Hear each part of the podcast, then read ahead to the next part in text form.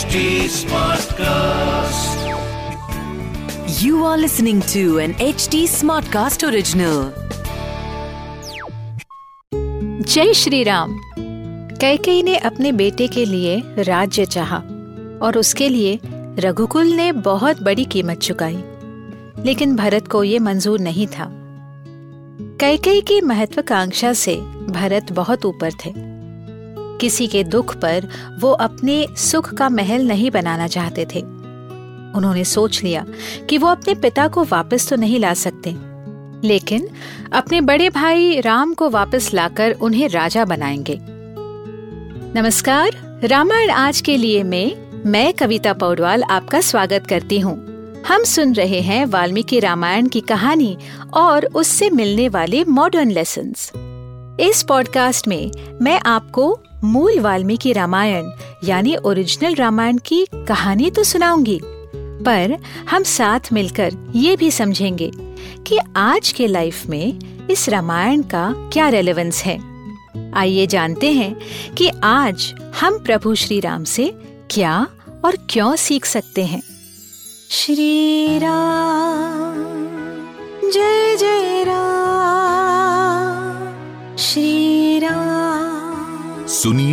रामायण आज के लिए, कविता पौडवाल के साथ। किसी सांप की तरह फुटकार कर भरत अपनी माँ से बोली, पिता की चिता और भाई के वनवास से मैं खुश कैसे हो सकता हूँ? तुमने ये सोचा भी कैसे माँ? तुमने मेरे जख्म को और भी ताज़ा कर दिया है। तुम्हारे रूप में पिताजी ने जलते कोयले को गले से लगाया था। तुमने उन्हें मार डाला और तुम्हें जरा भी अफसोस नहीं?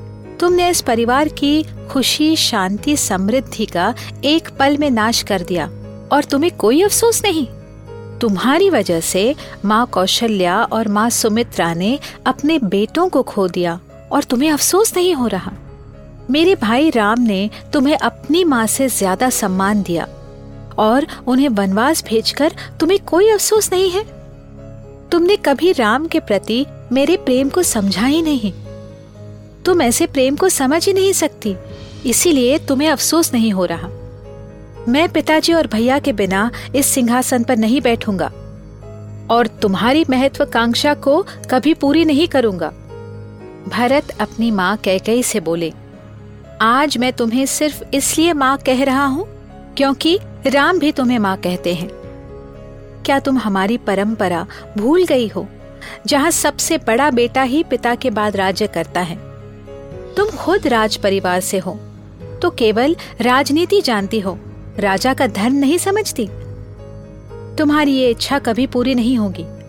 मैं अभी जाकर राम को वापस ले आता हूँ और उन्हें सिंहासन पर बिठाता हूँ। फिर भरत अपने मंत्रियों से मिले और कहा कि मुझे इस षड्यंत्र के बारे में कुछ पता नहीं था। मुझे ना राम के अभिषेक के बारे में पता था, ना उनके वनवास के बारे में। मैं तो अपने ननिहाल में था। भरत की आवाज़ सुनकर कौशल्या उनसे मिलने गई। भरत शत्रुघ्न दोनों को उन्होंने गले से लगाया, लेकिन कौशल्या अपने दुख को रोक नहीं सकी। उन्होंने भरत से कहा, बेटा, ये सारा राज्य अब तुम्हारा है। यहाँ की समृद्धि, धन सब कुछ तुम्हारा है। लेकिन इस सब के लिए तुम्हारी माँ ने मेरे बेटे को वनवास भेजा है। इसलिए अब तुम मुझे राम के पास ले चलो। माँ कौशल्या के ये शब्द भरत के मन में तीर की तरह लगे। माँ, मुझे कुछ भी पता नहीं था। अगर मैं झूठ बोल रहा हूँ तो मुझे वो सारे पाप लगे जो गौ का अपमान करने से लगता है। प्रजा को अपने राजा का अपमान करने से लगता है। राजा को अपनी प्रजा से कर लेकर उन पर अन्याय करने से लगता है। जो एक योद्धा को युद्ध में धर्म का पालन ना करने से लगता है। ये कहकर भरत माँ कौशल्या के चरण पकड़कर रोने लगे। दूसरे दिन सुबह ऋषि वशिष्ठ के कहने पर भरत ने अपने पिता के अंतिम संस्कारों की तैयारी शुरू की। राजा दशरथ के शव को तेल से निकालकर पहले ज़मीन पर लिटाया गया। उन्हें नहलाकर अलंकार पहनाए गए। अयोध्या वासियों ने उनके महाराज दशरथ को सरल पद्मक और देवदारू वृक्ष से बनी चिता पर लिटा दिया और कई सुगंधित द्रव्य चिता में डाले। फिर सामवेद के मंत्रों की ध्वनि में महाराज दशरथ का दाह संस्कार किया गया। दस दिनों के लिए सारे परिवारजन शोक में थे। ग्यारहवें और बारहवें दिन संस्कार करने और दान देने के बाद तेरहवें दिन ये प्रथा थी कि दहन से बचे हुई अस्थियाँ और हड्डियों को नदी में बहाया जाता था और चिता की जगह को स्वच्छ भी किया जाता था। ये प्रैक्टिस आज भी कई रीजन्स में ऑब्ज़र्व की जाती है। ये प्रक्रिया करते करते भरत और शत्रुघ्न भी अपने आपते से बाहर हो गए। ये देखकर ऋषि वशिष्ठ ने उन्हें समझाया कि जीवन, मृत्यु, सुख, दुख खोना पाना, ये हर एक मनुष्य के जीवन की सच्चाई है। उसे टाला नहीं जा सकता। ना ही उसके वजह से जीवन रुकता है। चौदहवें दिन सभी मंत्री, ऋषिगण भरत से राज दरबार में मिले और उससे कहा, अब हमारे राजा नहीं रहे। उन्होंने राम को वन में भेज दिया था। इसीलिए आप ही अब बड़े हैं और इस हक से आपको अयोध्या की गद्दी संभालनी चाहिए।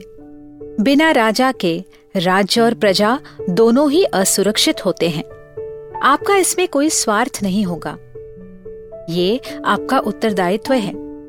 हम सब आपकी सेवा में हैं।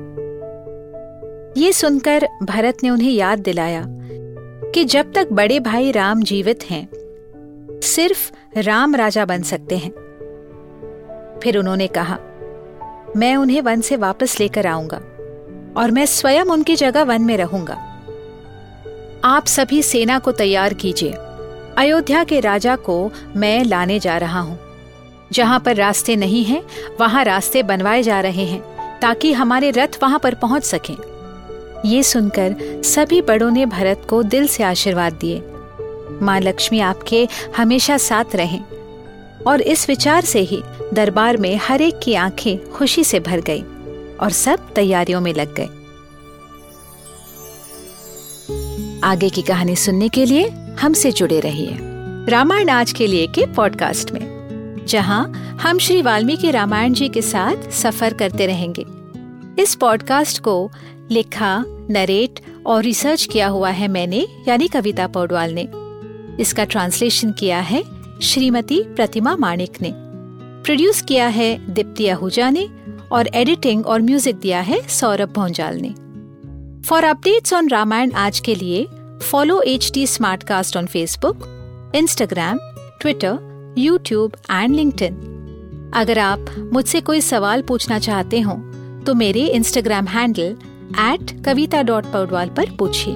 और रामायण आज के लिए की पूरी सीरीज़ सुनने के लिए log on to W W W dot H T Smartcast dot com अगले एपिसोड में आपसे फिर मुलाकात होगी तब तक के लिए Ram Ram This was an HT Smartcast original. Smart Smartcast.